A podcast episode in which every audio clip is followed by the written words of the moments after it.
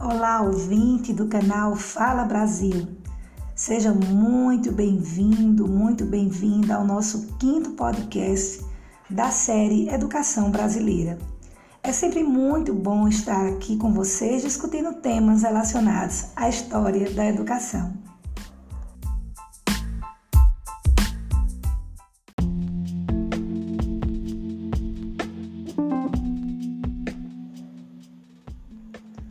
Neste quinto podcast, vamos falar sobre o regime militar e sua relação com a educação no Brasil.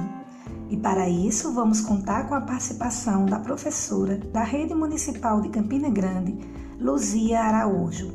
Ela que é professora de turmas de EJA, Educação de Jovens e Adultos, e de turmas de Educação Infantil.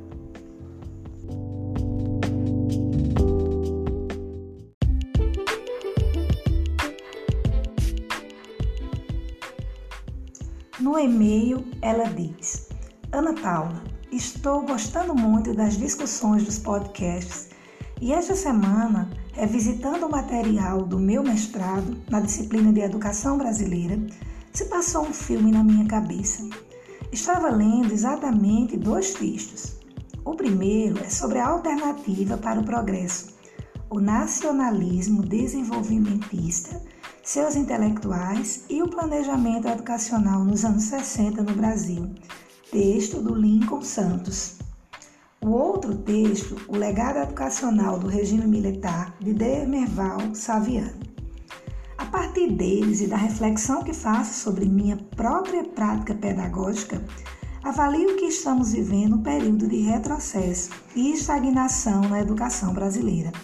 Retrocesso porque, por exemplo, na educação infantil, estão querendo implementar livro didático para as crianças. E estagnação porque, desde o regime militar, tentamos erradicar o analfabetismo no Brasil. No entanto, ele parece mais latente do que nunca. Poderia comentar os meus questionamentos?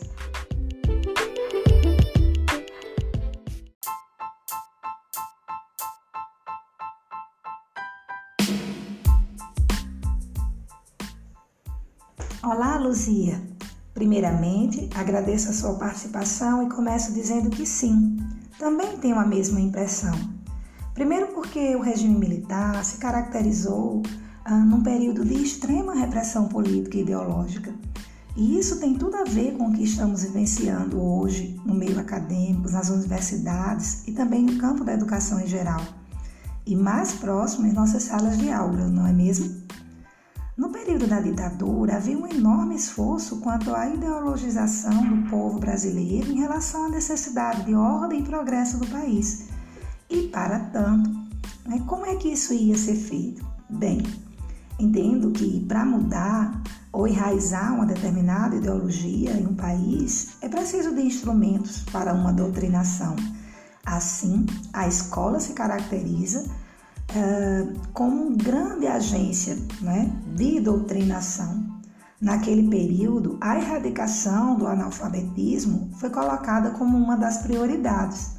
Então, Paulo Freire, através dos círculos de cultura, e desenvolveu um programa é, com os cortadores de cana. Neste período, Paulo Freire protagonizava um programa de educação que tinha como foco principal a conscientização da pessoa. Assim, ele trazia temas geradores e a partir dele as palavras geradoras. Então, o foco não era a codificação e a decodificação de palavras, mas formar para a conscientização. Então, o governo, o, o, o discurso do governo, o entendimento não era isso. Então, era uma formação inicial que buscava formar para um modelo tecnicista, para que rapidamente a sociedade tivesse mão de obra e não um modelo é, baseado é, no sistema progressivista. Com o golpe de 64, muitos educadores no Brasil foram exilados, inclusive o Paulo Freire. Né? Eles desapareceram ou se refugiaram. Nesse contexto, a classe popular foi incentivada a participar de um modelo de educação que, desde os sete anos de idade, visava a formação para o mercado de trabalho. Era um modelo de ensino tecnicista. Este período, voltado para enaltecer as classes dominadoras, porque somente elas é quem conseguiam chegar facilmente às universidades, não é?